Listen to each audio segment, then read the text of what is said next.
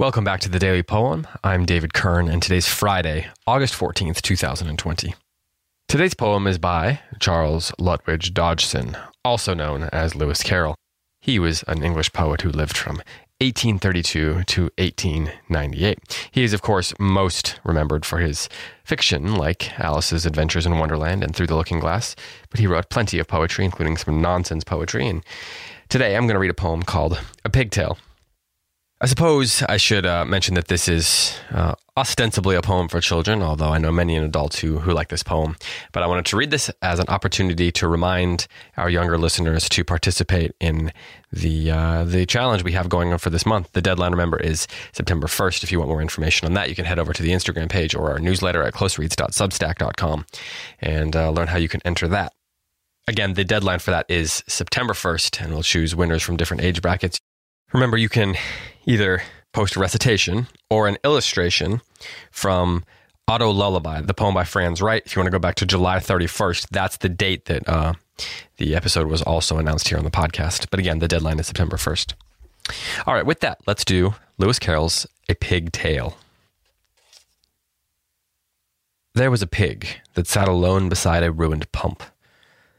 By day and night he made his moan it would have stirred a heart of stone to see him wring his hooves and groan because he could not jump. A certain camel heard him shout, a camel with a hump. Oh, is it grief or is it gout? What is this bellowing about? The pig replied, with quivering snout, Because I cannot jump. That camel scanned him, dreamy eyed. Methinks you are too plump. I never knew a pig so wide, that wobbled so from side to side. Who could, however much he tried, do such a thing as jump? Yet mark those trees two miles away, all clustered in a clump. If you could trot there twice a day, not ever pause for rest or play in the far future, who can say you may be fit to jump? That camel passed and left him there, beside the ruined pump.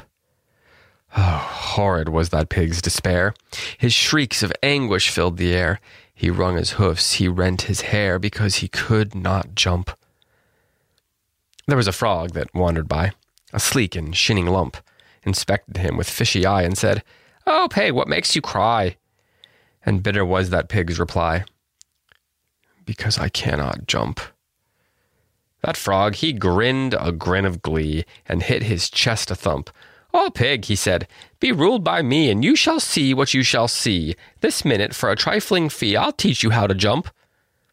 You may be faint from many a fall and bruised by many a bump, but if you persevere through all and practice first on something small, concluding with a ten foot wall, you'll find that you can jump. That pig looked up with joyful start. Oh, frog, you are a thump!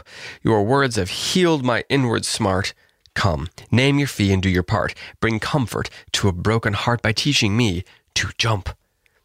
My fee shall be a mutton chop, my goal this ruined pump.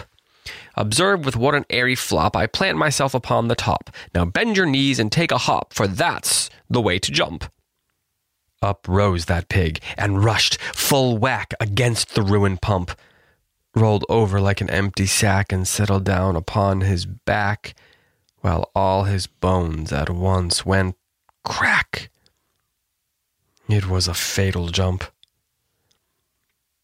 That camel passed as day grew dim around the ruined pump.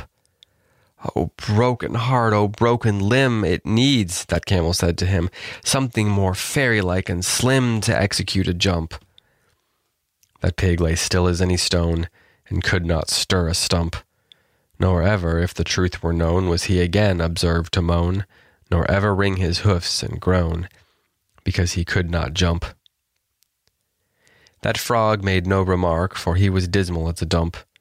He knew the consequence must be that he would never get his fee, and still he sits in misery upon that ruined pump.